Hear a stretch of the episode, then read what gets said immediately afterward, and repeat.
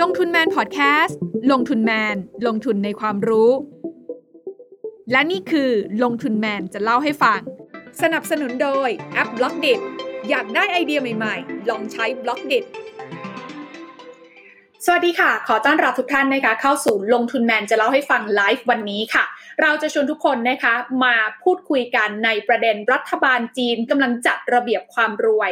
จากเศรษฐีจีนสู่ประชาชนทั่วไปนะคะ รอบนี้เนี่ยต้องบอกว่าไม่ใช่แค่บริษัทเทคโนโลยียักษ์ใหญ่เท่านั้นแล้วนะคะ ที่จะโดนผลกระทบเรื่องนี้ แต่ก็ต้องบอกว่าส่งแรงกระเพื่อมไป ยังธุรกิจรวมไปถึงบรรดาเจ้าสัวนะคะ ที่สะสมความมั่งคั่งเนี่ยมาเรื่อยๆ หลังจากที่จีนเปิดประเทศเนี่ยนะคะรอบนี้เนี่ยทุกคนอาจจะต้องได้รับผลกระทบเหมือนกันหมดนะคะ ซึ่งแน่นอนนะคะว่า ผลกระทบเรื่องนี้เนี่ยมันเกิดขึ้นมาสักพักแล้ว เพราะว่าทางการจีนเนี่ยเห็นนะคะว่าตอนนี้ปัญหาเรื่องของความเหลื่อมล้ำในจีนเองเนี่ยมันเริ่มมีมากขึ้นอย่างต่อเนื่องด้วย สถานการณ์ของการรวยประจุจนกระจายในจีนตอนนี้เนี่ยเป็นปัญหามากน้อยขนาดไหน ก่อนที่เราจะมาวิเคราะห์เรื่องนี้กันลึกๆเนี่ยนะคะ ที่น่ามีข้อมูลมาฝากกันค่ะเขาบอกว่าในช่วงไม่กี่ปีที่ผ่านมานะคะ กลุ่มประชากร 20%แรก ของโครงสร้างประชากรทั้งหมดในจีน ก็คือกลุ่มท็อปในจีนเนี่ยนะคะ ถ้าเทียบรายได้กับกลุ่มล่างสุดนะคะ 20%สุดท้ายในพีระมิดนี้เนี่ยนะคะ มีสัดส่วนรายได้เนี่ยห่างกันถึง 10 เท่าตัว นั่นหมายความว่าคนรวยในจีนเนี่ยนะคะ สามารถมีรายได้เนี่ยมากกว่าคนรากหญ้าของจีนที่อาจจะรายได้น้อยสุดในประเทศเนี่ยนะคะ ถึง 10 เท่าเลยทีเดียว นอกจากนี้เนี่ยนะคะยังมีความเหลื่อมล้ำทางรายได้ ระหว่างคนที่อยู่ในเมืองแล้วก็ชนบทด้วยนะคะ โดยในปี 2021 เนี่ยนะคะเขามีการไปเก็บรายได้เฉลี่ยของคนที่อยู่ในเมืองเซี่ยงไฮ้ค่ะ คนที่อยู่ในเมืองเซี่ยงไฮ้เนี่ยจะมีรายได้ต่อเดือนประมาณ 7,000 หยวนต่อเดือนนะคะ ซึ่งถือว่าสูงกว่าเมืองอื่นๆ ทั่วประเทศที่เฉลี่ยเนี่ยอยู่ที่ประมาณ 4,000 หยวนต่อเดือน แต่ว่าถ้าไปเทียบกับรายได้เฉลี่ยของคนในชนบทเลยเนี่ยนะคะ ส่วนใหญ่จะอยู่แค่ ประมาณ 1,500 หยวนต่อเดือนเท่านั้นเอง จะเห็นได้นะคะว่าอย่างคนในเซี่ยงไฮ้เทียบกับคนที่อยู่ในชนบทเนี่ยรายได้ต่อเดือนต่างกันเนี่ยก็ 4 เท่ากว่าเลยทีเดียว ระดับรายได้ที่ต่างกันแบบนี้นะคะ แน่นอนว่าก็สะท้อนให้เห็นถึงคุณภาพชีวิตที่แตกต่างกันด้วย ซึ่งแกลบตรงนี้เนี่ยนะคะ ยิ่งมันมีความห่างกันออกไปเรื่อยๆเนี่ยทางการจีนก็มองว่าจะเป็นความท้าทายต่อเป้าหมายระยะยาวเอง ซึ่งเป้าหมายระยะยาวของการเติบโตทางเศรษฐกิจของจีนเนี่ยสีจิ้นผิงเองนะคะรวมไปถึงทางการจีนก็ออกมาบอกตลอดว่า เขาอยากให้เศรษฐกิจจีนนั้นเติบโตแบบมีเสถียรภาพและมีความสมดุลด้วย เพราะว่าเป้าหมายภาพใหญ่ ๆ ของเขาเลยเนี่ยเขาต้องการที่จะผลักดันให้จีนนั้น เป็นประเทศที่พัฒนาแล้วอย่างสมบูรณ์ภายในปี 2049 ซึ่งก็จะเป็นปีที่ครบรอบร้อยปีการสถาปนาสาธารณรัฐประชาชนจีนนั่นเองค่ะ เมื่อวันอังคารที่ผ่านมานะคะประธานาธิบดีสีจิ้นผิงเนี่ยจึงได้ออกมาพูดถึงนโยบายความมั่งคั่งร่วมกันหรือว่ากงถงฟู่ยี่นะคะ ภาษาอังกฤษที่เราเห็นตามหน้าข่าวกันในช่วงเวลาที่ผ่านมาก็คือ common prosperity นะคะ ซึ่งเรื่องนี้เนี่ยต้องบอกว่าเป็นประเด็นที่หลายคนจับตามองกันอยู่ค่ะว่า การที่ทางการจีนนั้นมามุ่งเน้นนะคะ ให้สังคมจีนนั้นมีการกระจายความมั่งคั่งเนี่ยนะคะ ต้องบอกว่าเขาจะทำอะไรบ้างคำถามนะคะ สิ่งที่สีจิ้นผิงส่งสัญญาณออกมาก็คือ เขาบอกว่าเขาจะเข้ามาควบคุมรายได้ของกลุ่มคน หรือว่ากลุ่มธุรกิจที่สูงเกินไป และแน่นอนว่าเขาก็จะดึงรายได้ของคนที่อยู่ข้างล่างนะคะ ทั้งคนที่รายได้น้อยเดิมอยู่แล้ว กับคนที่รายได้ปานกลางเนี่ยให้มีโอกาสสร้างรายได้ที่เพิ่มมากขึ้นนะคะ ในขณะเดียวกันเขาจะไปกระตุ้นให้ผู้ที่มีรายได้สูงๆ รวมไปถึงบริษัทต่างๆเนี่ยนะคะ หันมาตอบแทนสังคมกันมากยิ่งขึ้นด้วย ซึ่งต้องบอกว่าหนึ่งใน Big Tech ที่ออกมารับลูกเรื่องนี้อย่างรวดเร็วเลยก็คือ Tencent นะคะ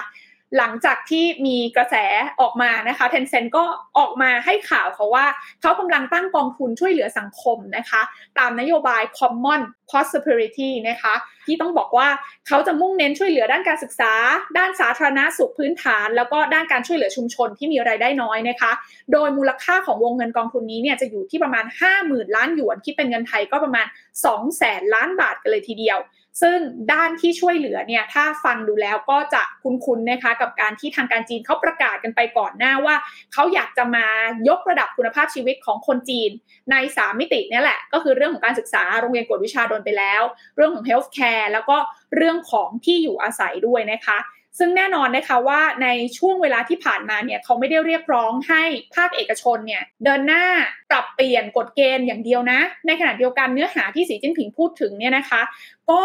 ยังพูดถึงการจัดการทรัพยากรส่วนกลางของภาครัฐเนี่ยให้มีความเป็นธรรมมากยิ่งขึ้นด้วยนะคะ โดยมีการคาดการณ์กันนะคะว่าหลังจากนี้เนี่ยสิ่งที่มีโอกาสจะเกิดขึ้นก็คือรัฐบาลนั้นอาจจะนำระบบภาษี หรือว่าวิธีอื่นๆเนี่ย มาใช้เพื่อช่วยกระจายรายได้ แล้วก็ความมั่งคั่งเพิ่มมากขึ้น นั่นหมายความว่าอะไรนั่นหมายความว่า คนรวยในจีนหลังจากนี้เนี่ยนะคะ อาจจะมีข้อจำกัดในการทำธุรกิจเนี่ยมากขึ้นนะคะ อาจจะไม่ได้ดำเนินธุรกิจแล้วได้รายได้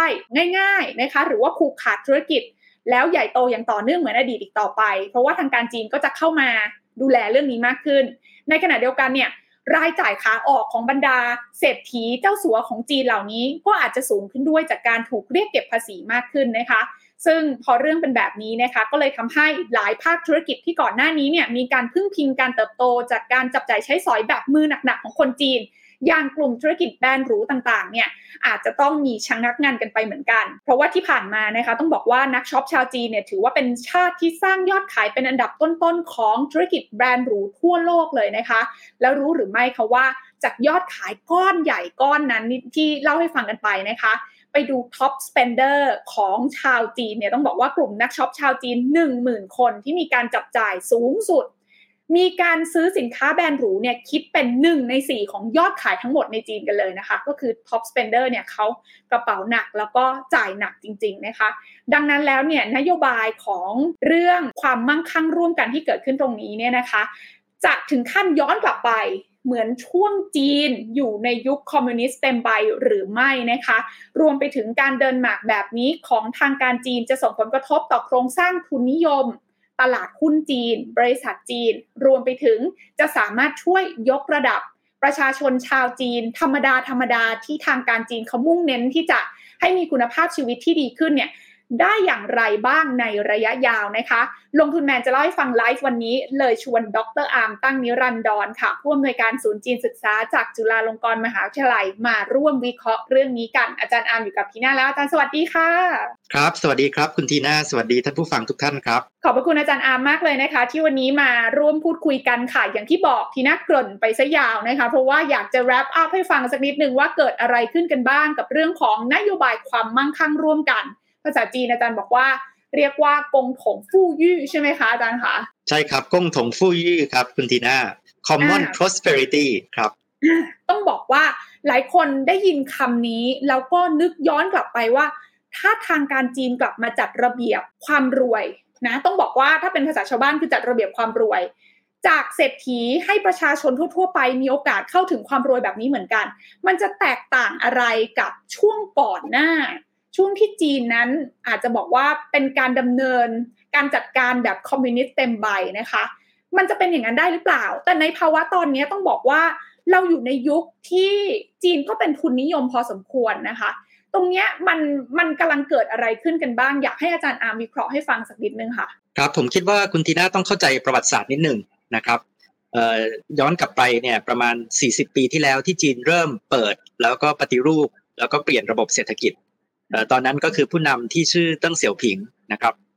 เติ้งเสี่ยวผิงเนี่ยตอนนั้นน่ะคุณทีน่าครับหลายคนก็ถามเติ้งเสี่ยวผิงบอกว่าเอ๊ะจีนเป็นคอมมิวนิสต์จีนเป็นสังคมนิยมเอ๊ะแล้วจีนจะมาเปิดให้มีเอกชน จะเปิดรับการลงทุนจากต่างชาติ จะเปิดทำโรงงานอุตสาหกรรมใหญ่โตนะครับจะเริ่มทำธุรกิจและจะเริ่มค้าขายแล้ว มันจะขัดแย้งนะครับกับสังคมนิยมกับคุณค่าของคอมมิวนิสต์เนี่ยหรือเปล่าคำตอบของเติ้งเสี่ยวผิงเนี่ยซึ่งเป็นสโลแกนของเขานะครับคุณทีน่าเอ่อ ก็คือเขาบอกว่าประเทศจีนเนี่ยจะต้องให้คนกลุ่มหนึ่งรวยขึ้นมาก่อน ให้พื้นที่หนึ่งรวยขึ้นมาก่อนนะครับ เพื่อที่จะได้พานะครับ คนกลุ่มที่เหลือ แล้วก็พื้นที่ที่เหลือเนี่ยรวยขึ้นตามมา แล้วก็เพื่อจะบรรลุความรวยร่วมกันนะครับ ก็คือ common prosperity เนี่ยเพราะฉะนั้นจริงๆ เนี่ยไอ้คำนี้ไม่ใช่คำของสีจิ้นผิงนะครับ เป็นคำดั้งเดิมเลยของเติ้งเสี่ยวผิง เพียงแต่ว่า 40 ปีที่ผ่านมาเนี่ยครับคุณทีน่าครับ มันโฟกัสที่ท่อนแรก ก็คือให้รวยขึ้นมา ให้คนกลุ่มหนึ่งรวยขึ้นมา ให้พื้นที่หนึ่งรวยขึ้นมานะครับ ความหมายเนี่ยก็คือ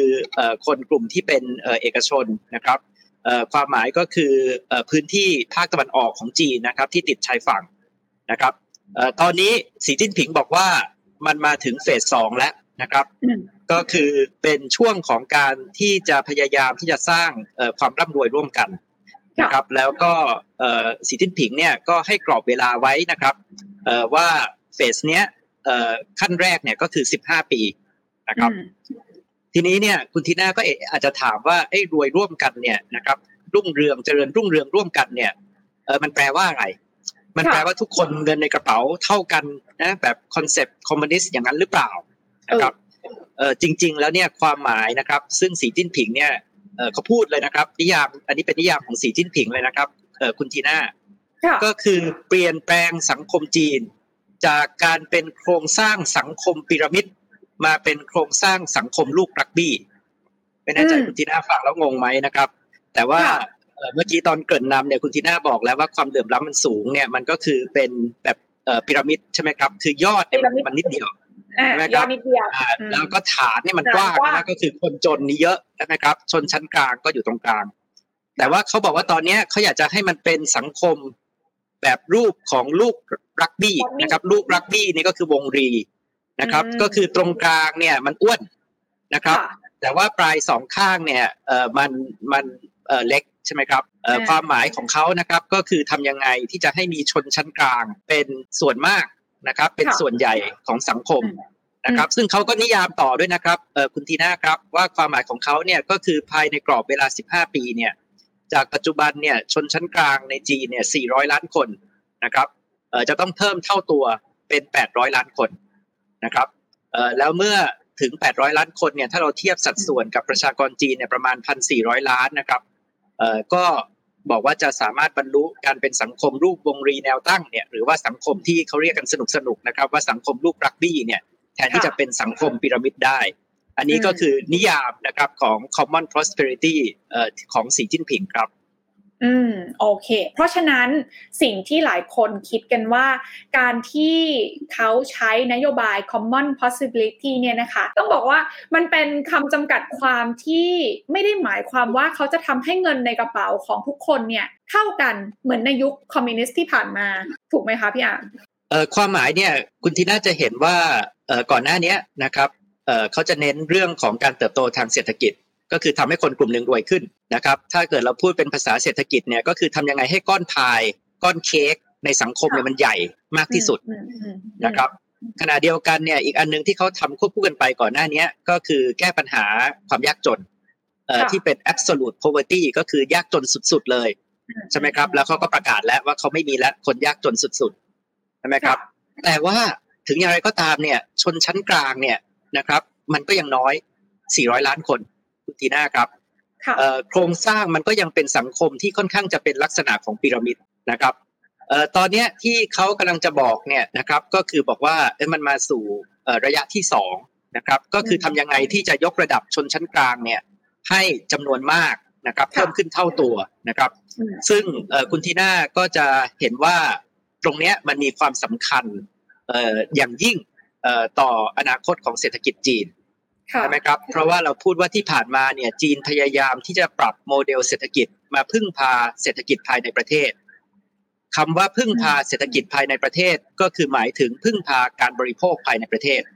ใช่ไหมครับ คุณทีน่าจะเอาพลังการบริโภคมาจากไหน ถ้าเกิดว่าไม่มีชนชั้นกลางนะครับ เป็นส่วนใหญ่ของประเทศนะครับเพราะฉะนั้นเนี่ยอันเนี้ยก็คือจริง ๆ แล้วก็คือเป็นเป็นสาระสำคัญนะครับ เป็นความมุ่งหมายในเรื่องของ อนาคตเศรษฐกิจเขาด้วยนะครับ แล้วจริงๆเนี่ยมันก็จะเกี่ยวโยงกับสงครามการค้าในปัจจุบันด้วยนะครับคุณทีน่าว่าต่อไปเนี่ยเขาจำเป็นนะด้วยความกดดันจากชาติตะวันตกนะครับ ว่าเขาจะต้องพึ่งเศรษฐกิจภายในเขามากขึ้นนะครับ เพราะฉะนั้นเนี่ยโมเดลหนึ่งเนี่ยก็คือการสร้างเมืองการยกระดับนะครับคนในกลุ่มที่ยากจนให้ขึ้นมาเป็นชนชั้นกลางให้ได้มากที่สุด และอันนี้ก็คือนัยยะนะครับของของความหมายของการรวยร่วมกันของสีจิ้นผิง โอเค งั้นเราเห็นภาพว่าเป้าประสงค์หลักก็คืออยากจะดึงให้ชนชั้นกลางในจีนเนี่ยมีความมั่งคั่งมากขึ้นนะคะ ซึ่งชั้นเนี้ยมันมันใหญ่มากนะคะ อยากให้เพิ่มอีกหนึ่งเท่าตัวเป็น 800 ล้านคนจากประชากร 1,400 ล้านคน แต่ทั้งนี้เนี่ยส่วนที่อยู่ข้างบนเนี่ยมันก็ต้องแบนลงมาเหมือนกัน ถ้าอาจารย์นาบอกว่าจะเป็นสังคมลูกลักบี้นะคะ ก็คือเป็นเป็นแนวตั้งก็ตาม แต่ว่าแน่นอนว่ายอดพีระมิดอะ มันก็จะไม่ได้เป็นยอดอีกต่อไปนะคะคำถามก็คือว่ามันจะเกิดเหตุการณ์ที่มีการเรียกทรัพย์สินคืนรัฐขนาดนั้นเลยหรือเปล่าสำหรับบรรดานักธุรกิจ หรือว่าเจ้าสัวที่ประสบความสำเร็จมากๆ มีความมั่งคั่งมาก ๆ อยู่ในจีนตอนนี้ มันกำลังจะเดินทางไปถึงจุดนั้นเลยไหมคะเออผมคิดว่าตอนนี้ครับคุณทีน่าเออเขาก็มีสโลแกนออกมาเพิ่มเอออยู่สองสโลแกนนะครับเออมาพร้อมกับ common prosperity เนี่ยนะครับ สโลแกนแรกเนี่ยนะครับจริงๆแล้วอันนี้เอามาจากเออทฤษฎีของนักเศรษฐศาสตร์จีนนะครับที่พูดกันมาหลายปีแล้วนะครับคุณทีน่าตอนที่ผมเรียนอยู่ที่จีนเนี่ยก็พูดเรื่องนี้นะครับเออเขาเรียกว่าการแบ่งสรรปันส่วนรอบที่สามนะครับเอ่อความหมายคืออะไรนะครับ ความหมายก็คือเขาบอกว่าปกติเนี่ยก็คือการเติบโตทางเศรษฐกิจใช่ไหมครับ อันนี้ทำก้อนพายให้ใหญ่ อันนี้ก็คือการสร้างการแบ่งสรรปันส่วนรอบแรกใช่ไหมครับ แต่ว่าโอเค รอบแรกเนี่ยก้อนพายที่ใหญ่เนี่ยมันอาจจะตกไปอยู่ในมือของคนกระจุกเดียวนะครับ คนกลุ่มเดียวที่เป็นคนรวยนะครับเอ่อมันก็มีการแบ่งสรรปันส่วนรอบที่สองนะครับ อันนี้โดยทั่วไปก็คือนโยบายภาษีอากรนะครับ คุณทีน่าก็จะทราบว่าสหรัฐก็มีนะครับการเรียกร้องว่าให้เก็บภาษีคนรวยมากขึ้น เพื่อจะมาสร้างสวัสดิการนะครับ ให้ชนชั้นกลางให้คนยากจนนะครับ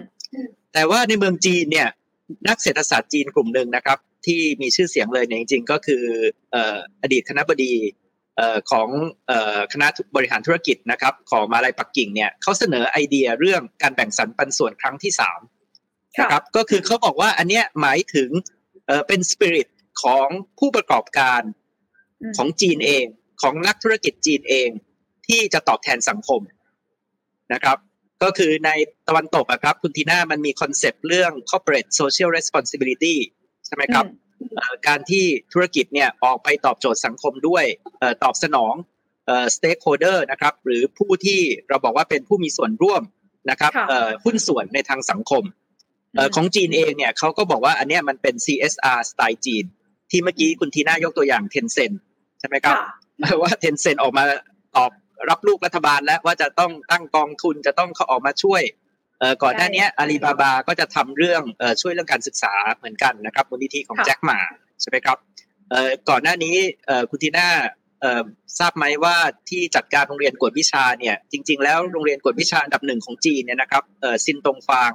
หรือว่านิวโอเรียนทัลเองเนี่ยก็มีกองทุนนะครับที่ช่วยเอาการสอนออนไลน์เนี่ยลงไปสู่ชนบท นะครับเพราะฉะนั้นเนี่ยก็คืออันเนี้ยก็คือสีจิ้นผิงเนี่ยนะครับอันนี้ก็เป็นอีกอีกสโลแกนหนึ่งของสีจิ้นผิงด้วยนะครับ บอกว่าเป็นนักธุรกิจที่รักชาตินะครับบอกว่าผู้ประกอบการที่รักชาติก็คือ อันนึงเนี่ยก็คือเขาส่งเสริมว่าอยากจะให้คนรวยนะครับ นักธุรกิจที่ประสบความสำเร็จเนี่ย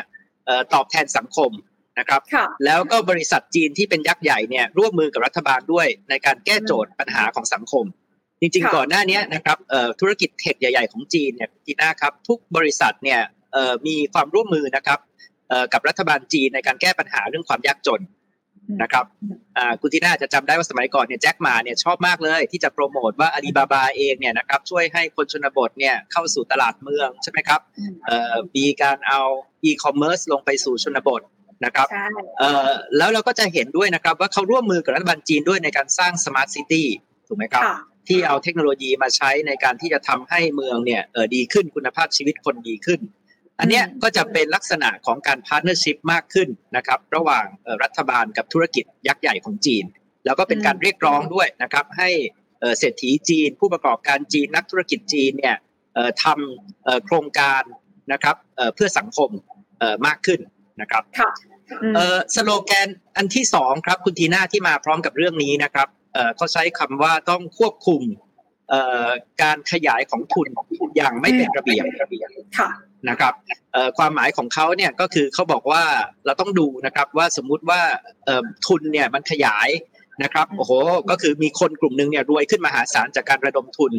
นะครับได้กำไรมหาศาลนะครับจากการประกอบธุรกิจจากการผูกขาดจากอะไรแต่ปรากฏว่ามันมันเกิดผลลัพธ์นะครับในเชิงลบต่อสังคม นะครับเรื่องนี้ตัวอย่างที่ที่เราเห็นเนี่ยก็โอเคเรื่องกวดวิชาใช่ไหมครับที่ก่อนหน้านี้มีการจัดการเราเห็นเรื่องเล่าเรื่องบุหรี่ เรื่องเกมออนไลน์นะครับเรื่องพวกนี้ก็คือเป็นเรื่องในเชิงสังคมนะครับแล้วก็เชิงประชานิยมส่วนหนึ่งด้วยนะครับที่จะตอบโจทย์สังคมตอบกระแสเรียกร้องของประชาชนนะครับอันนี้ก็จะเป็นส่วนหนึ่งที่มาพร้อมกับนโยบายนี้นะครับก็คือว่าไม่ใช่ว่าธุรกิจคุณนะครับจะเน้นแต่เรื่องความร่ำรวย นะครับจะเน้นแต่เรื่องของการเติบโต จะเน้นแต่เรื่องผลประกอบการ แต่คุณต้องรับผิดชอบต่อสังคมด้วยนะครับความหมายที่ที่สีจิ้นผิงเนี่ยให้นะครับจากสุนทรพจน์ต่างๆเนี่ยก็จะมาพร้อมกับสองสโลแกนนี้ด้วยนะครับ ก็คือการแบ่งสรรปันส่วนครั้งที่ 3 ผู้ประกอบการที่รักชาตินะครับแล้วก็เรื่องของการเป็นธุรกิจนะครับที่รับผิดชอบต่อสังคม ไม่ใช่เป็นการขยายของทุนอย่างไม่เป็นระเบียบและควบคุมไม่ได้นะครับ โอเค ก็ชัดเจนเห็นภาพขึ้นนะคะ ซึ่งจริง ๆ แล้วเนี่ยทั้งสองมิตินี้แสดงว่าอาจารย์อาร์มมองว่าทางการจีนเนี่ยก็พูดมาโดยตลอดอยู่แล้วว่า อยากจะให้บรรดาธุรกิจจีนเนี่ยเข้ามามีส่วนร่วมในการพัฒนาสังคมจีนกันมากยิ่งขึ้นด้วย แต่คำถามก็คือว่า การที่ทางการจีนมาให้ภาคธุรกิจจีนเนี่ยมามีส่วนร่วมมากแบบนี้มันต้องมีส่วนร่วมไปมากขนาดไหน ทางการจีนถึงจะพอใจ ภาพใหญ่ ๆ หลังจากนี้สำหรับ ธุรกิจจีนบริษัทจีนเองเนี่ยจะต้องมีการปรับตัวยังไงกำไรที่เคยได้ในอดีต มันจะต้องถูกหั่นลงออกไปไหมซึ่งแน่นอนว่าตรงนี้เนี่ยมันก็จะส่งผลกระทบต่อมิติของการเข้ามาลงทุนในตลาดหุ้นจีนด้วยหรือเปล่า ตรงนี้อาจารย์อามมองภาพรวมๆยังไงคะครับเดี๋ยวเราค่อยๆ ถอดรหัสกันทีละชั้นนะครับคุณทีน่าแต่ว่าเริ่มต้นก่อนว่าเราจะเห็นทิศทางเนี่ยมันค่อนข้างจะเป็นทิศทางที่ สอดคล้องกันนะของรัฐบาลจีนในหลายนโยบายนะครับ ก็คืออันเนี้ยมันก็มามาพร้อมกับสโลแกนที่บอกว่าจะไม่เน้นตัวเลขการเติบโต ไม่เน้นการเติบโตเชิงปริมาณใช่ไหมครับแต่ว่าเน้นการเติบโตเชิงคุณภาพนะครับมาสู่เรื่องของการกระจายประโยชน์นะครับร่ำรวยร่วมกัน ซึ่งบอกว่ามันเป็นท่อนที่สองของความคิดของเติ้งเสี่ยวผิงนะครับแล้วก็เป็นเฟสที่สองของการพัฒนาของจีนนะครับแล้วก็เราก็จะเห็นว่าถ้าทีมใหญ่ๆเนี่ยก็คือ เรียกร้องสปิริตของผู้ประกอบการ เรียกร้องว่าผู้ประกอบการจะต้องคอยดูผลกระทบที่ธุรกิจของตัวเองมีในเชิงลบต่อสังคมนะครับ แต่ว่าเมื่อกี้เนี่ยคำถามคุณทีน่าก็อาจสงสัยว่าเอ๊ะแล้วไอ้วิธีการที่มันเอ่อเป็นรูปธรรมเนี่ยมันมีอะไรบ้างนะครับเอ่อมันจะทำอะไรกันบ้างที่มันเป็นมาตรการออกมานะครับเอ่อตอนนี้เนี่ยก็จริงๆแล้วเนี่ยมันก็เริ่มต้นนะนโยบายรัฐบาลจีนปกติเนี่ยคุณทีน่าครับมันก็จะเริ่มต้นจากสโลแกนแล้วก็ภาพใหญ่ นะครับ แล้วหลังจากนั้นก็จะเปิดให้เอ่อมีการอะไรนำเสนอเอ่อมาตรการที่จะมาทดลองว่าได้ผลไหมนะครับ ซึ่งคุณทีน่าครับตอนนี้เขามีเรียบร้อยแล้วนะครับ เขตทดลองการร่ำรวยร่วมกัน ที่มณฑลเจ้อเจียงนะครับ คุณทีน่าอาจจะถามว่าทำไมถึงเป็นมณฑลเจ้อเจียงใช่นะครับเพราะว่ามณฑลเจ้อเจียงเนี่ยเป็น มณฑลที่รวยเป็นอันดับสี่ของประเทศจีนนะครับ แล้วก็เป็นมณฑลที่เข้ากับที่เมื่อกี้เราบอกเลยนะครับ ก็เป็นมณฑลที่เติ้งเสี่ยวผิงบอกว่าให้รวยขึ้นมาก่อน เพราะว่าอยู่ติดกับภาคตะวันออกนะครับ เป็นเมืองท่านะครับอ่าแล้วก็ใกล้กับเซี่ยงไฮ้ด้วยนะครับ แต่ว่าเซี่ยงไฮ้เนี่ยตอนนี้เขาให้เซี่ยงไฮ้เนี่ยเป็นเขตตัวอย่างของนโยบายสองหมุนเวียนนะครับ ที่จะทั้งเชื่อมภายในเชื่อมภายนอก ส่วนเจ้อเจียงเนี่ยให้เป็นเขต เขาเรียกชื่อฟ้านชีก็คือเขตสาธิตนะครับเขตสาธิตเนี่ยก็คือตอนนี้เจ้อเจียงเนี่ยมีองค์ประกอบของความรวยเนี่ยใช้ได้แล้วนะครับก็คือว่าเจ้อเจียงเนี่ยรวยเป็นอันดับสี่ของของประเทศจีนใช่ไหมครับเอ่อแล้วก็ระดับของของการพัฒนาเนี่ยก็ถือว่าเอ่อสูงแล้วนะครับเอ่อแล้วก็เอ่อความเดือมล้ำในเจ้อเจียงเนี่ยก็ค่อนข้างดีกว่าพื้นที่อื่น แล้วก็เจ้อเจียงเนี่ยก็เป็นพื้นที่ที่คนยากจนเนี่ยเอ่อน้อย คนยากจนที่สุดเนี่ยนะครับ เพราะฉะนั้นเป็นพื้นที่แรกด้วยที่ประสบความสำเร็จ ในเรื่องการแก้ไขปัญหาคนยากจนนะครับ ก็ให้ที่เจ้อเจียงเนี่ยเป็นเขตเอ่อสาธิตนะครับแนวคิดนี้นะครับ เพราะฉะนั้นตอนนี้หลายคนก็ค่อนข้างที่จะให้ความสนใจนะครับ ว่าเอ๊ะที่ในเจอเจียงเนี่ยนะครับเอ่อมันจะมีนโยบายอะไรที่เอ่อเรียกว่าสร้างสรรค์เป็นนวัตกรรมนะครับเอ่อออกมาเอ่อนะครับ ซึ่งก็ก็เอ่อ ก็หนึ่งก็อาจจะเป็นเรื่องของการปฏิรูปนะครับ ระบบภาษีอากร อันนี้เป็นการแบ่งสรรปันส่วนครั้งที่สองใช่ไหมครับเอ่อเรื่องของการส่งเสริมผู้ประกอบการใช่ไหมครับให้มีโครงการร่วมกับรัฐบาลให้ตอบแทนสังคม อันนี้ก็คือที่เราบอกว่าเป็นการแบ่งสรรปันส่วนรอบที่สามนะครับอ่าแล้วก็อาจจะมีระบบอื่นครับคุณทีน่าอย่างเช่นเอ่อพยายามส่งเสริมนะครับให้ตัวของลูกจ้างนะครับได้มีหุ้นนะครับในบริษัท นะครับมีผลตอบแทนเป็นหุ้นมีสเต็กนะครับคือคือมีหุ้นส่วนนะครับอยู่ในความเจริญรุ่งเรืองความร่ำรวยของบริษัทด้วยนะครับสมัยก่อนคนจีนก็จะคิดถึงตัวอย่างอย่างหัวเว่ยนะครับที่พวกเราบอกว่าลูกจ้างหัวเว่ยเนี่ยเขาจะมีหุ้นในบริษัทหัวเว่ยร่วมด้วยนะครับ หรือว่าอีกอีกตัวอย่างหนึ่งใช่ไหมครับก็อย่างเช่นก่อนหน้านี้นะครับที่รัฐบาลจีนเนี่ยสั่งบริษัทเทคยักษ์ใหญ่อย่างเมยถวน นะครับ ห้ามกดราคาค่าจ้างแรงงานของคนส่งอาหารใช่ไหมครับอย่างเงี้ยนะครับก็คือบอกว่าเอ้ยคุณอย่าเอากำไรเข้าบริษัทใหญ่อย่างเดียว แต่คุณต้องกระจายประโยชน์ให้กับคนเล็กคนน้อยด้วยนะครับแต่ลักษณะเนี่ยของนโยบายเนี่ยแล้วก็อย่างเช่นกฎหมายป้องกันการผูกขาดก็เหมือนกันครับคุณทีน่าจุดประสงค์ก็คือส่งเสริม SME ใช่ไหมครับ ซึ่งก็จะเป็นคนกลุ่มที่เป็นชนชั้นกลาง คนเล็กคนน้อยนะครับ พวกนี้ก็จะเข้ากับกับนโยบาย แล้วก็สโลแกนเรื่องนี้ทั้งหมดนะครับ ค่ะ เพราะฉะนั้นก็คือในภาพใหญ่เนี่ยเขาอยากจะอย่างที่บอกไป คือเขาทำมาตรการเหล่านี้มาสักพักแล้วนะคะ โดยความมุ่งหวังที่อยากจะให้บรรดาคนตัวเล็ก ๆนะคะ สังคมชนชั้นกลางของเขาเนี่ยเติบโตขึ้น ในมุมของอาจารย์อาร์มเองเนี่ยนะคะ มองว่า เอาสำหรับผลกระทบถ้าทำได้จริงนะคะผลที่จะเกิดขึ้นกับประชาชนคนจีนเนี่ยมันจะพอเห็นภาพขนาดไหนว่าโอเคชนชั้นกลางของเขาดีขึ้นชีวิตดีขึ้นเปลี่ยนแปลงไปในทางที่ดีขึ้นยังไง ทางการจีนเขามีมาตรวัดไหมคะว่าเขาใช้อะไรในการชี้วัดว่ามาตรการหรือแนวความคิดหรือสโลแกนนี้ของเขาเนี่ยมันสำเร็จเออผมคิดว่าตอนนี้เป้าหมายเขาเนี่ยจริงๆก็คือชัดเจนมากไงนะครับคุณทีน่าว่ากรอบเวลา 15 ปีนะครับ เออจริง ๆ ก็คือตอนที่คุณทีน่าเกิดเนี่ยบอกว่าเขามีเป้าหมาย 2050 ใช่ไหมครับ แต่ว่า 2050 เนี่ยมันยาวไปหน่อยนะครับเอ่อมันอีก 30 ปี เพราะฉะนั้นก็แบ่งเอ่ออีกเป็นครึ่งหนึ่งครึ่งครึ่งนะครับ ก็คือท่อนละ 15 ปีนะครับเอ่อเพราะฉะนั้น 15 ปีแรกเนี่ยถึง 2035 เนี่ยก็คือยกระดับ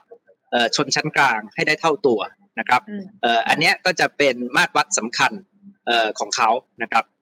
แต่ผมคิดว่าคำถามคุณทีน่าเนี่ยคุณทีน่าก็คงจะสงสัยด้วยว่า แล้วมันมีความเสี่ยงอะไรใช่ไหมครับ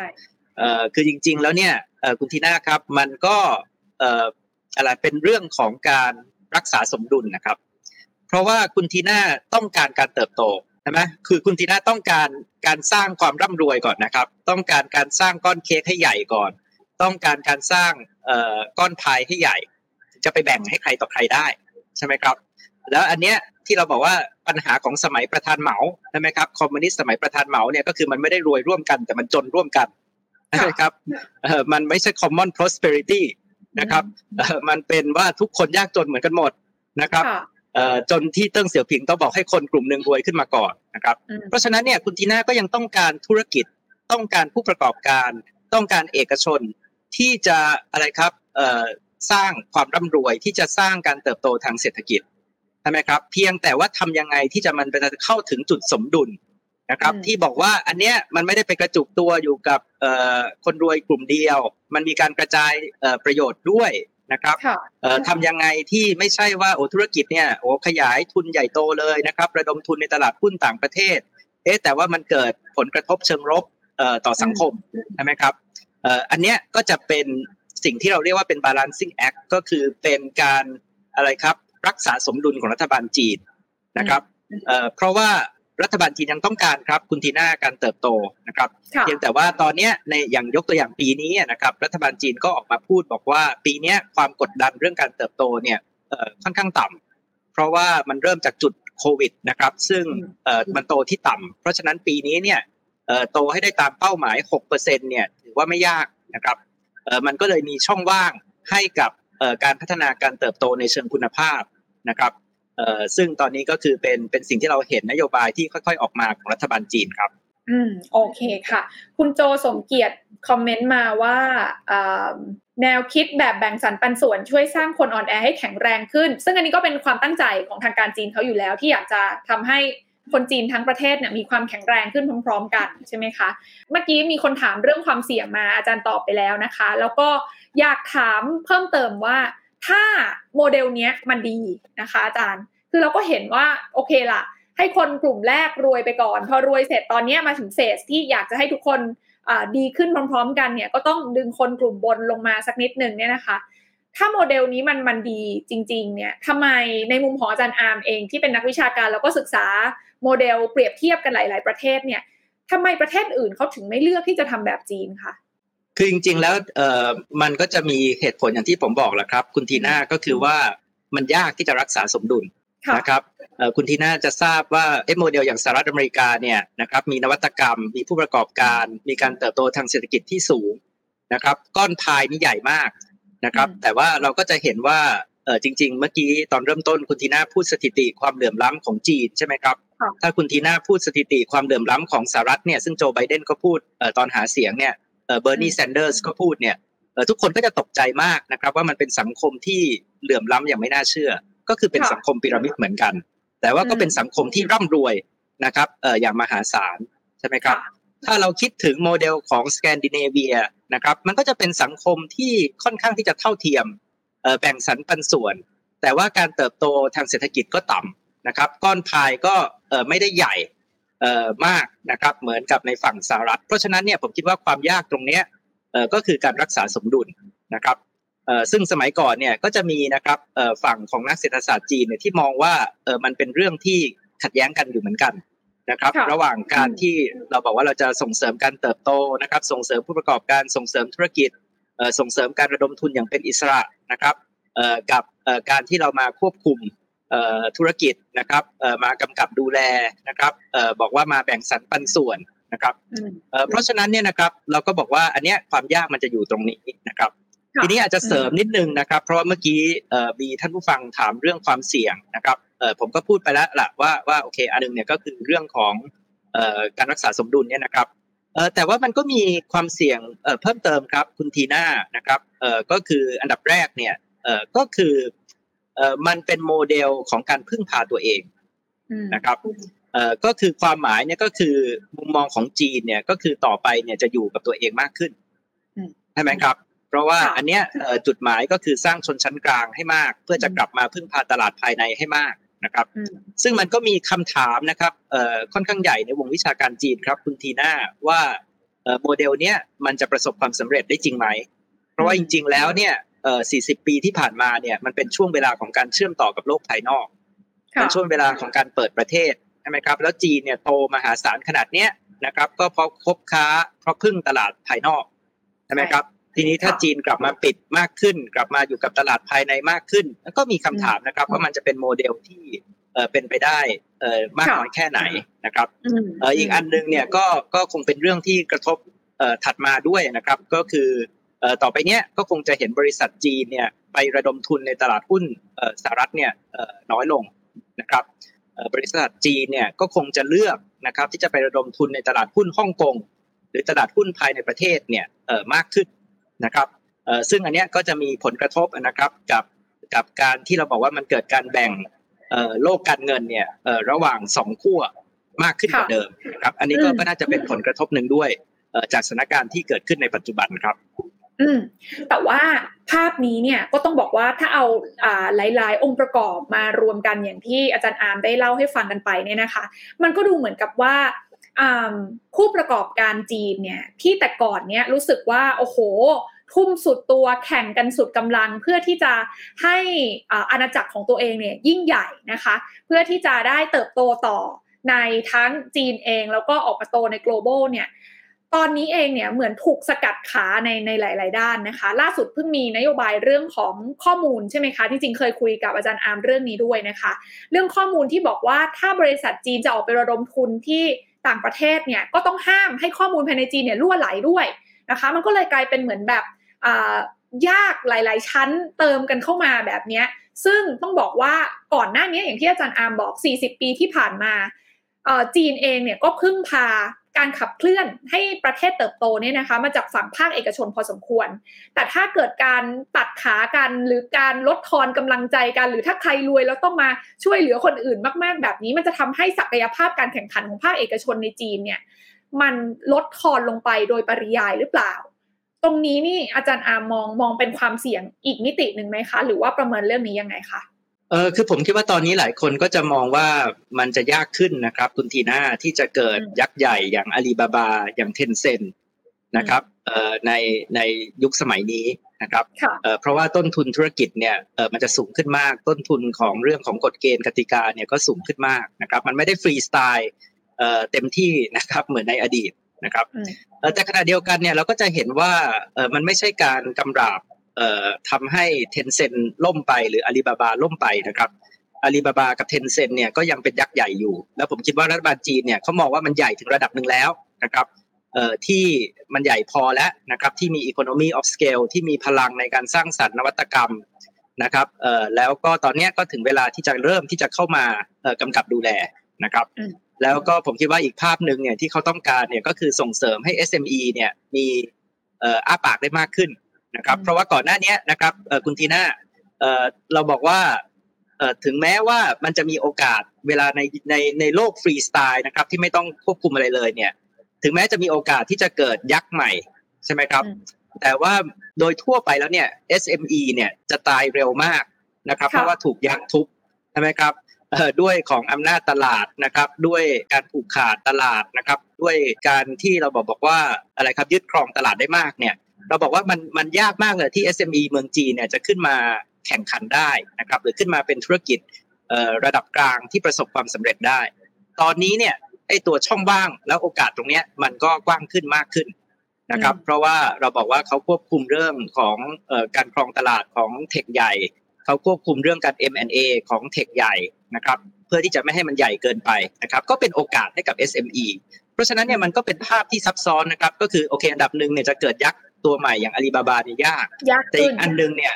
SME เนี่ยก็ประสบความสำเร็จได้ง่ายขึ้น ในในลักษณะของธุรกิจระดับกลาง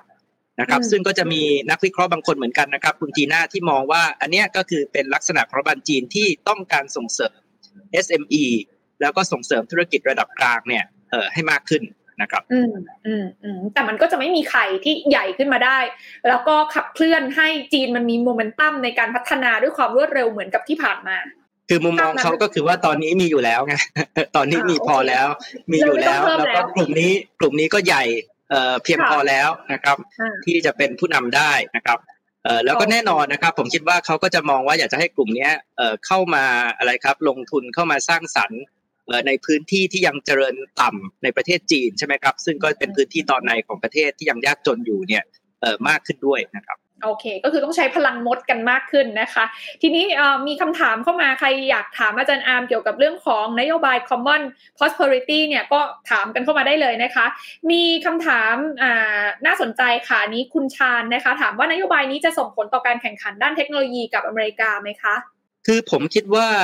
เอ่ออันนี้มันน่าสนใจมากใช่ไหมครับคุณทีน่าเพราะว่ากลายเป็นว่าตอนนี้รัฐบาลจีนเนี่ยคิดว่าเรื่องเทคโนโลยีเนี่ยเอ่อมันเป็นเรื่องที่เกี่ยวข้องกับความมั่นคง ใช่ไหมครับ คือคุณทีน่าจะจำได้ว่าเรายกตัวอย่างตีตีเนี่ยนะครับเอ่อตีตีเนี่ยรัฐบาลจีนบอกว่าเออมันจะสร้างผลกระทบไม่ใช่เชิงลบต่อสังคมอย่างเดียวนะไปไปจดทะเบียนที่ตลาดหุ้นสหรัฐเนี่ยแต่ว่าสร้างผลกระทบต่อความมั่นคงของรัฐจีนใช่ไหมครับ เพราะว่าอาจจะเกิดความการรั่วไหลของข้อมูลละเอียดอ่อน หลายอย่างที่ตีตีเนี่ยมีนะครับยกตัวอย่างเช่นตีตีเนี่ยมีข้อมูลแผนที่ใช่ไหมครับแผนที่เนี่ยจริงๆก็รู้ว่าตรงไหนเป็นฐานทัพตรงไหนเป็นอะไร นะครับไอ้ไอ้อย่างเนี้ยก็กลัวว่าเอ๊ะถ้าเกิดว่าไปลิสต์ในตลาดหุ้นสหรัฐต่อไปตลาดหุ้นสหรัฐเนี่ยกลายเป็นมีกฎกติกาที่จะต้องเปิดเผยข้อมูลอะไรต่อมีอะไรเนี่ยมันจะเกิดปัญหาเกี่ยวกับการรั่วไหลของข้อมูลไหมนะครับเพราะฉะนั้นเนี่ยสิ่งที่ภาพที่จะเกิดขึ้นครับในเรื่องของสงครามเทคโนโลยีเนี่ยครับก็คือมันจะเป็นการแบ่งสองตลาดสองขั้ว ที่แยกจากกันเนี่ยมากขึ้น โดยที่ก็กลับมาครับคุณทีน่าว่าจีนเนี่ยหวังพึ่งพาตลาดขนาดใหญ่ของประเทศจีนใช่ไหมครับเพราะฉะนั้นยุทธศาสตร์ของเขาเนี่ยก็คือเขาบอกว่าเขาก็ไม่ต้องพึ่งตลาดสหรัฐเพราะว่าตลาดสหรัฐมีคน 300 ล้านคนใช่ไหมครับแต่ถ้าของเขาเนี่ยก็สามารถที่จะมีชนชั้นกลาง 800 ล้านคนได้เขาก็ใหญ่พอที่เขาจะเป็นเทคอยู่ในบริในตลาดเขาเนี่ยนะครับแล้วก็เป็นเทคยักษ์ใหญ่ต่อไปได้นะครับไม่ต้องไปไปเชื่อมกับ โลกสหรัฐใช่ไหมครับแล้วเราบอกว่าทั้งในภาคของ finance การระดมทุน ภาคของการเก็บข้อมูลภาคของเทคโนโลยีเนี่ยมันก็จะมีลักษณะของการแตกกันมากขึ้นนะครับก็ก็สงครามเทคโนโลยีเนี่ยผมคิดว่าก็น่าสนใจนะครับ แล้วก็อันนึงเนี่ยที่ก็ดูเหมือนว่าจะเป็นสิ่งที่รัฐบาลจีนเนี่ยต้องการมากขึ้นนะครับ คุณตีน่าก็คือเปลี่ยนทิศทาง จากการที่เราบอกว่ามันเป็น soft tech นะครับอย่างพวกอีคอมเมิร์ซอย่าง Tencent social media มาเน้นที่ hard tech เนี่ยมากขึ้นนะครับโดยที่รัฐบาลจีนเนี่ยมองว่า hard tech เนี่ยอย่างเช่นอุตสาหกรรมเซมิคอนดักเตอร์นะครับอุตสาหกรรมรถยนต์พลังงานสะอาดใช่ไหมครับอุตสาหกรรมแบตเตอรี่ พวกเนี้ยมันเป็นอุตสาหกรรมที่ยังสามารถที่จะดูดซับแรงงานจำนวนมากได้ แล้วก็สร้างชนชั้นกลางจำนวนมากได้ นะครับก็ก็จะกระทบกับเรื่องของ tech war ด้วยว่าว่าผมคิดว่ามันจะเป็นผลบวกกับการสร้างความแข็งแกร่งในอุตสาหกรรมhard tech ของจีนนะครับเพราะว่ามันคล้ายๆกับว่าเปลี่ยนทิศทางครับตอนนี้ทุนก็จะไหลเข้าไปสู่ภาค hard tech เนี่ยมากกว่า soft tech จากจากในสิ่งของการกำกับดูแลต่างๆ ที่ผ่านมาครับ อืม โอเค soft tech ก็คือพวกซอฟต์แวร์ โปรแกรม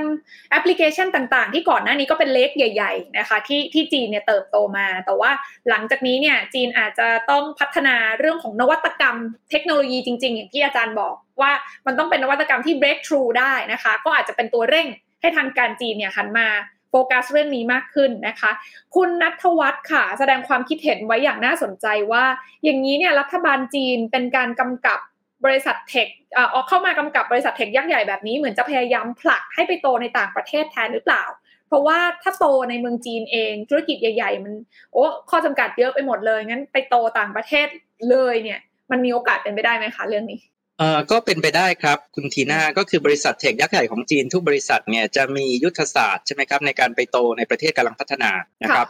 เอ่อแต่ว่าก็ค่อนข้างน่าสนใจนะครับ อาจจะสักสองสาข้อก็คือข้อแรกเนี่ยเอ่อมันจะแยก นะครับจากอีโคซิสเต็มของเทคจีนใช่ไหมครับยกตัวอย่างอาลีบาบาเนี่ยนะครับบุกมาเมืองไทยเนี่ยเขาไม่ได้เอาอาลีบาบามาเขาไม่ได้เอาเถาเป่ามานะครับมันไม่ได้เหมือน Facebook ไม่ได้เหมือนอเมซอนที่ถ้าเวลาเขามาเนี่ยเขาก็มาเป็น Facebook เขาก็มาเป็นอเมซอนใช่ไหมครับแต่ว่าอาลีบาบาเนี่ยมาโดยการเทคโอเวอร์ลาซาด้าใช่ไหมครับมาโดยการที่อะไรครับเอ่อซื้อบริษัทท้องถิ่น แล้วก็ปั้นขึ้นมาให้เป็นยักษ์ตัวใหม่เพียงแต่ว่าเป็นทุนของอาลีบาบา นะครับเอ่อก็ก็จะมีลักษณะที่ที่น่าสนใจครับ ก็คือหนึ่งเนี่ยก็คือตัวข้อมูลตัวอะไรเนี่ยมันก็ไม่ได้เชื่อมกับเอ่อแพลตฟอร์มจีนใช่ไหมครับแพลตฟอร์มจีนเนี่ยก็ยังเก็บอยู่ในประเทศจีนเอ่อแล้วก็ต้องเอ่อเป็นไปตามกฎเกณฑ์กฎระเบียบต่างๆ ของจีนใช่ไหมครับของต่างประเทศอะอันนี้ก็ก็มาบุกต่างประเทศภายใต้ชื่ออื่น ภายใต้แบรนด์อื่น แล้วก็พยายามจะทำให้เป็นบริษัทท้องถิ่นนะครับก็ก็เป็นลักษณะที่น่าสนใจของการบุกต่างประเทศของ บริษัท tech จีน ซึ่งเราก็ยังเห็นว่าว่าบริษัท tech ยักษ์ใหญ่ของจีนก็มียุทธศาสตร์ในการบุกต่างประเทศอยู่นะครับ แต่ว่าจะเน้นที่ตลาดประเทศกำลังพัฒนา เขาไม่ได้ไปบุกแข่งที่สภาพยุโรปหรือว่าที่อเมริกาอืมโอเค น่าสนใจทีเดียวประเด็นนี้นะคะ อีกประเด็นหนึ่งค่ะ คุณสหายสายลมถามว่าเศรษฐีจีนเนี่ยเป็นไปได้ไหมที่เขาจะเริ่มย้ายออกนอกประเทศมากขึ้น ถ้าเจอเหตุการณ์แบบนี้จากทางการจีนในการกระจายความมั่งคั่ง ก็เป็นไปได้ครับ แล้วก็จริงๆเนี่ยก็อาจจะมีว่าว่ามีข่าวนะครับ ว่ามันก็มีทิศทางแบบนี้มากขึ้นด้วยนะครับ มีการพยายามที่จะมีการกระจายสินทรัพย์นะครับไปเก็บไว้ที่ต่างประเทศนะครับมีไม่ใช่แค่เศรษฐีจีนอย่างเดียวนะครับ ตอนนี้มีคนพูดถึงเศรษฐีฮ่องกงนะครับ ก็ลักษณะเดียวกันใช่ไหมครับแต่ขณะเดียวกันถ้าคุณทีน่ายังอยากจะเป็นเศรษฐีในจีน อยากจะทำธุรกิจในจีน อยากจะใช้โอกาสจากตลาดขนาดใหญ่ภายในประเทศจีน คุณทีน่าก็จะต้องร่วมมือกับรัฐบาลใช่ไหมครับอย่างที่คุณทีน่าจะเห็นว่าที่รัฐบาลออกมาจัดการเรื่องต่างๆเนี่ยทุกบริษัทก็จะออกมาบอกว่าอะไรครับผมยินดีน้อมรับแล้วก็จะเอาไปปรับปรุงใช่ไหมครับ ก็จะเป็นทัศนคติแบบนั้นนะครับ แต่ว่าก็ก็ต้องยอมรับครับว่าว่าที่ผ่านมาเนี่ยก็จะมีเทรนด์ที่เกิดขึ้นจริงๆนะครับ ทั้งการพยายามที่จะโยกทรัพย์สินออกไปต่างประเทศนะครับ แล้วก็ถ้าเป็นเศรษฐีเนี่ยที่อาจจะ มีแนวคิดที่แตกต่างจากรัฐบาลนะครับในปัจจุบันเนี่ยก็อาจจะมีแนวคิดที่ที่อยากจะย้ายออกไปต่างประเทศมากขึ้นครับค่ะ อย่างในกรณีของเจ้าของไฮตีเล้าก็ย้ายสัญชาติไปเป็นสิงคโปร์ใช่ไหมคะก็ก็ไม่รู้เหมือนกันว่าอันนี้ก็เป็นสัญญาณหนึ่งหรือเปล่านะคะที่ที่ที่เราได้เห็นกันนะคะบรรดาผู้ประกอบการจีนนะคะมีคำถามเพิ่มเติมค่ะว่า อันนี้น่าสนใจค่ะ ไม่แน่ใจอาจารย์อาร์มพอมีข้อมูลหรือเปล่า คุณพันนรักษ์นะคะ จีนคิดอะไรอยู่ถึงมาผูกมิตรกับตาลิบันคะอาจารย์อาร์มพอพอได้วิเคราะห์เรื่องนี้ไว้บ้างไหมคะผมอาจจะเห็นเห็นไม่ไม่ตรงกับหลาย ๆ ท่านที่วิเคราะห์เรื่องนี้ก็ได้นะครับ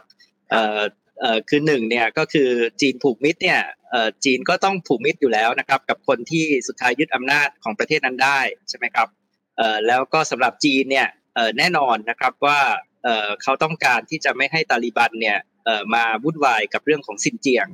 ซึ่งเป็นเรื่องภายในประเทศของเขานะครับ เพราะว่าก่อนหน้านี้มันก็จะมีความกังวลว่าเอ๊ะผู้ก่อการร้ายนะครับ หรือต้องการแบ่งแยกดินแดนในซินเจียงเนี่ยมีความร่วมมือกับตาลิบัน หรือไปฝึกอาวุธที่ตาลิบันใช่ไหมครับ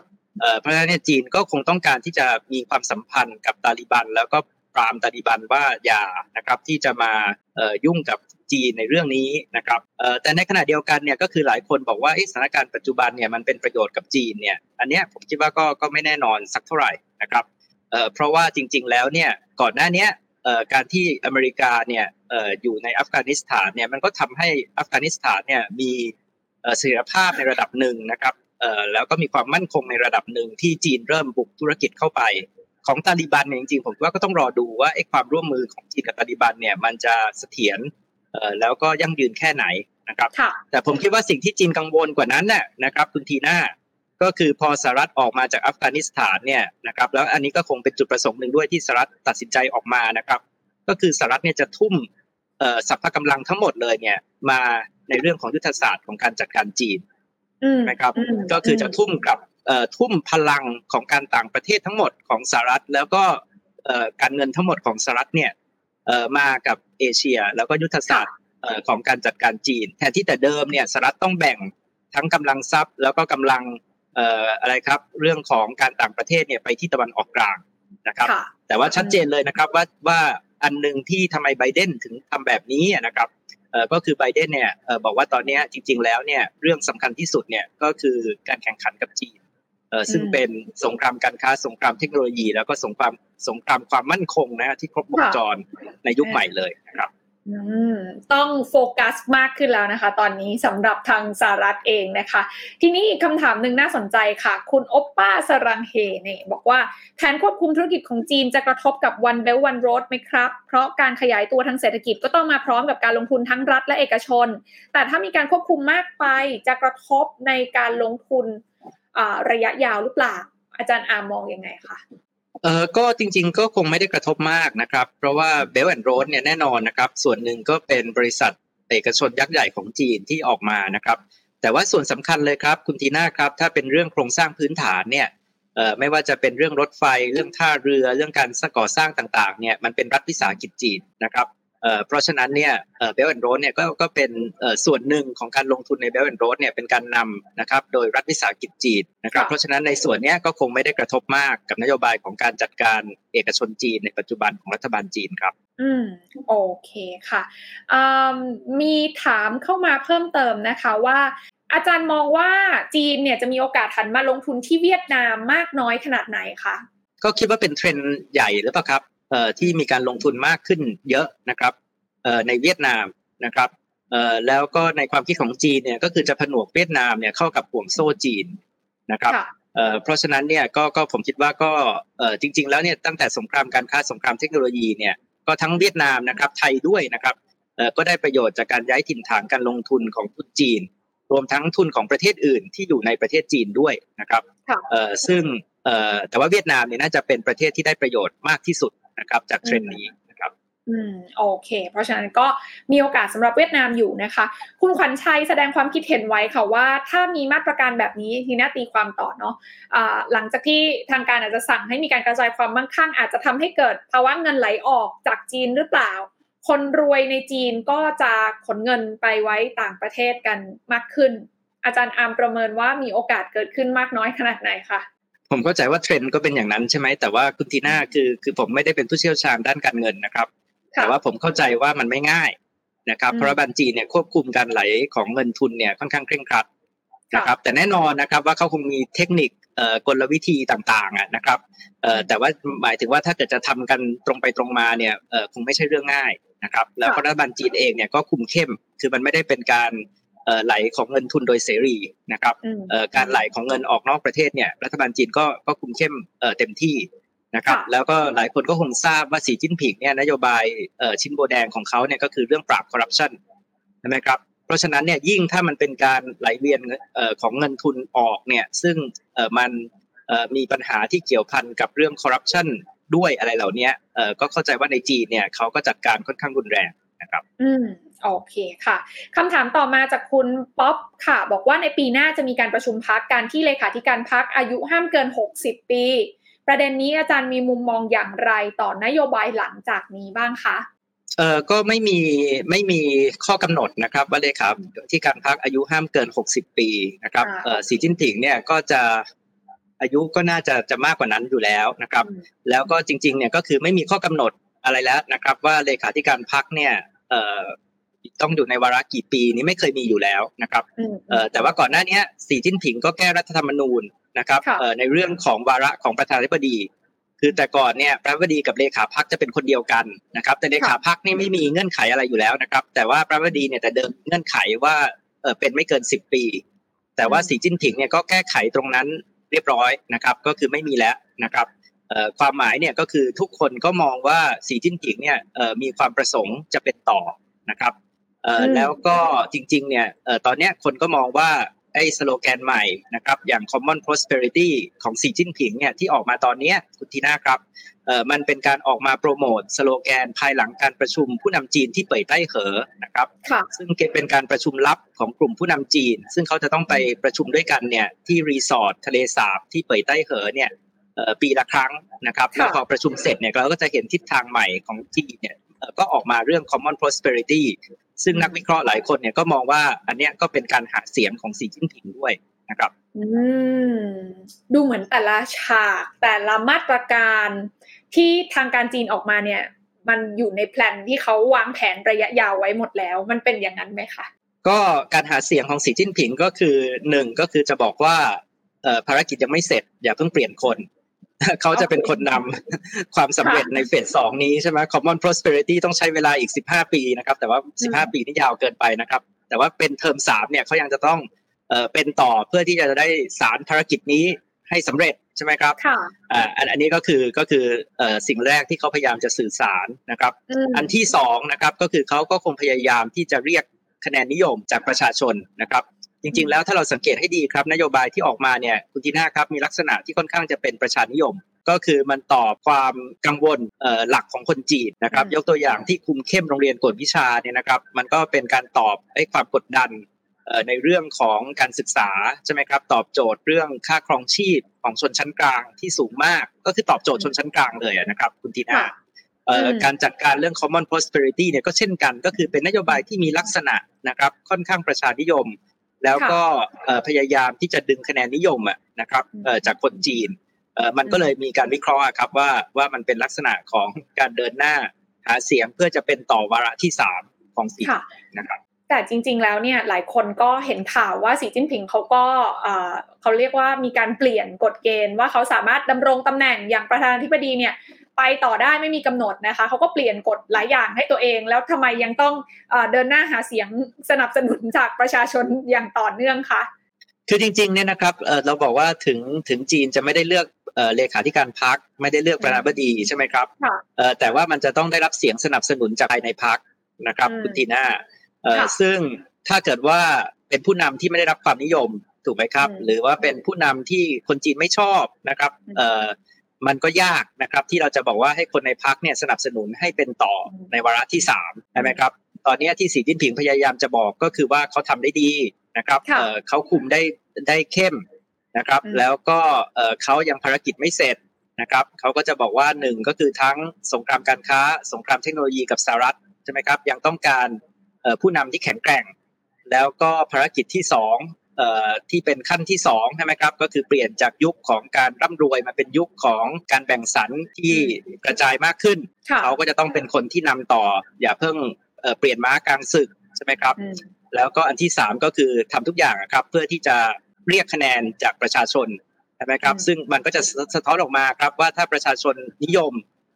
ผู้นำคนนี้เนี่ยมันก็มีโอกาสสูงที่พรรคจะให้โอกาสเขาเป็นวาระที่สามต่อไปครับค่ะ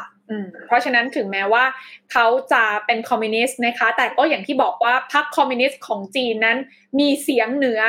อะไรทั้งหมดในทางการจีน เพราะฉะนั้นแล้วเนี่ย การที่สีจิ้นผิงพยายามเดินหมากเดินเกมนะคะ เพื่อที่จะให้ประชาชนชาวจีนนั้นพอใจ อันนี้ยังถือว่าเป็นธงใหญ่ของเขา ก็คือยกระดับให้คุณภาพชีวิตชาวจีนในภาพใหญ่เนี่ยมันไปต่อได้ เขาก็จะปลอดภัยแล้วก็ยังอยู่ในตำแหน่งนี้ได้ต่อไปนั่นเองนะคะ ทีนี้คำถามต่อมาค่ะ อยากทราบว่าน่าจะได้อีกไม่กี่คำถามแล้วเนาะ จีนเองนะวันนี้เนี่ยอาจารย์อามมองว่าเขากำลังคิดยังไงกับไทยอยู่คะแล้วจากหมากที่เขาเดินหลาย ๆ อย่าง สุดท้ายมันจะส่งผลมายังบ้านเรายังไงบ้างในฐานะที่เราเป็นประเทศคู่ค้ากันค่ะ คือผมคิดว่าประเทศไทยครับเป็นประเทศที่สำคัญแหละครับคุณตีน่าทั้งจากทั้งทั้งจากมุมมองทั้งฝั่งจีน แล้วก็มุมมองของทั้งฝั่งสหรัฐนะครับคือในเชิงยุทธศาสตร์เนี่ยเออเราเป็นเออทั้งสองประเทศก็คงต้องการให้เราเป็นพันธมิตรนะครับที่สำคัญกับเขานะครับ ความสัมพันธ์กับจีนของเราอะครับถ้าเปรียบเทียบกับประเทศในภูมิภาคเดียวกัน ก็คืออาเซียนเนี่ยเราเป็นประเทศที่มีความสัมพันธ์ที่ราบรื่นมากนะครับกับจีน เพราะว่าเราไม่มีปัญหาเขตแดนกับจีนเลยนะครับ เนื่องจากเราก็ไม่มีเขตแดนติดกับจีนนะครับ เราไม่มีปัญหาทะเลจีนใต้กับจีน เราไม่มีปัญหาประวัติศาสตร์กับจีน แล้วเราก็ไม่มีปัญหาเรื่องเชื้อชาตินะครับกับจีนเรื่องเหล่านี้เป็นเรื่องที่แตกต่างนะครับจากประเทศอื่น ๆในภูมิภาค นะครับในขณะเดียวกันนะครับ ประเทศไทยก็เป็นประเทศที่มีความสัมพันธ์ที่ดีนะครับ กับสหรัฐอเมริกาทั้งในแง่ของประวัติศาสตร์นะครับเราเป็นประเทศที่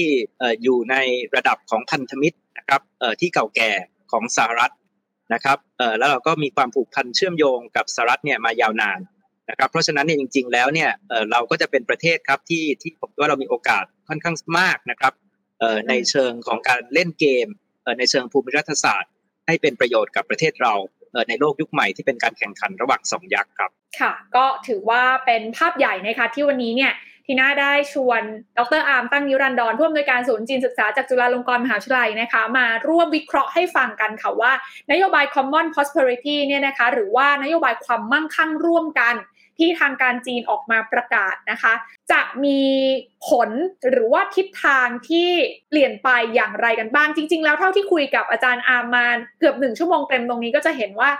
ดูแล้วเนี่ยคนที่ฟังข่าวเรื่องนี้อาจจะดูตกอกตกใจกันกันเกินไปนิดนึงคือจริง ๆ แล้วอาจารย์อามองว่ามันเป็นมันเป็นเรื่องที่ทางการจีนเนี่ยแพลนไว้อยู่แล้ว แล้วก็เป็นเป้าประสงค์หลักของเขาที่ต้องการที่จะยกระดับ คุณภาพชีวิตของชนชั้นกลางชาวจีน อันนี้เป็นเฟสที่ 3 ที่ยังไงยังไงเขาก็ต้องทำอยู่แล้ว แล้วก็มองว่าผลกระทบเนี่ยในภาพรวมก็ไม่น่าที่จะส่งผลกระทบในวงกว้างจนเป็นที่น่ากังวลต่อการเติบโตของเศรษฐกิจจีนในระยะยาว อันนี้ทีน่าพอจะสรุปแบบนี้ได้ไหมคะอาจารย์อามคะ ใช่ครับก็คือผมคิดว่าก็คือเป็น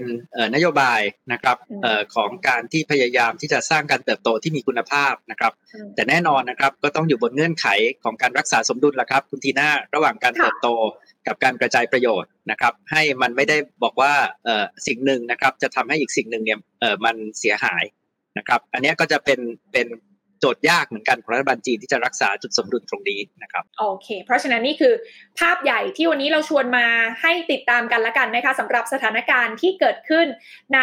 จีนตอนนี้นะคะ แต่อย่างที่บอกเขาว่าด้วยนโยบายตรงนี้ที่เขาอยากจะลดความเหลื่อมล้ำของทั้งประเทศเนี่ยแน่นอนว่าผลกระทบชิ่งที่มัน ส่งผลโดยตรงต่อบรรดากิจการนะคะ บริษัทธุรกิจจีนเนี่ยมันก็คงยังหลีกเลี่ยงไม่ได้ เหมือนช่วงนี้อยู่ในระหว่างการจัดบ้านกันยกใหญ่ของทางการจีนเลยนะคะฉะนั้นแล้วใครที่ตามจีนอยู่ตอนนี้อาจจะต้องอ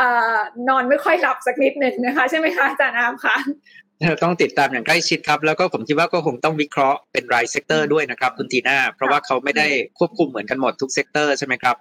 แต่ละ sector ก็มีโจทย์แล้วก็มีปัญหาที่แตกต่างกันครับ ถูกต้องเลยค่ะเพราะฉะนั้นใครอยากติดตามข้อมูลแบบนี้แบบใกล้ชิดนะคะ ก็อาจารย์อาร์มมีเพจนะคะ ชื่อดร.อาร์มตั้งนิรันดรจะมีการเขียนวิเคราะห์นะคะ ถึงสถานการณ์ในจีนหลากหลายแง่มุมที่น่าสนใจใน Blockdit นะคะ ก็สามารถดาวน์โหลด Blockdit แล้วก็เข้าไปติดตามอาจารย์อาร์มได้เลยนะคะ วันนี้ขอบพระคุณอาจารย์อาร์มมากๆเลยที่สละเวลามาร่วมพูดคุยกันหนึ่งชั่วโมงเต็มตรงนี้สนุกมากเลยไว้มีโอกาสหน้าเรียนเชิญใหม่นะคะวันนี้ขอบคุณมากเลยค่ะ ครับขอบคุณครับคุณทีน่าสวัสดีท่านผู้ฟังทุกท่านครับ และนี่คือทั้งหมดของลงทุนแมนจะเล่าให้ฟังไลฟ์วันนี้นะคะ กลับมาติดตามกันได้ใหม่ EP หน้านะคะว่าเราจะมีเรื่องราวอะไรดีๆ มาย่อยให้ฟังแบบเข้าใจง่ายๆ สไตล์ลงทุนแมนแบบนี้ ฝากกดติดตามทุกช่องทางทั้ง Facebook แล้วก็ YouTube ของลงทุนแมนด้วยนะคะ วันนี้ทีน่าสุภาธกิจเจตวิกิจลาทุกท่านไปก่อน สวัสดีค่ะ กดติดตามลงทุนแมนพอดแคสต์ได้ทุกช่องทาง ทั้ง Spotify, SoundCloud, Apple Podcast, Podbean และ b l o k d i t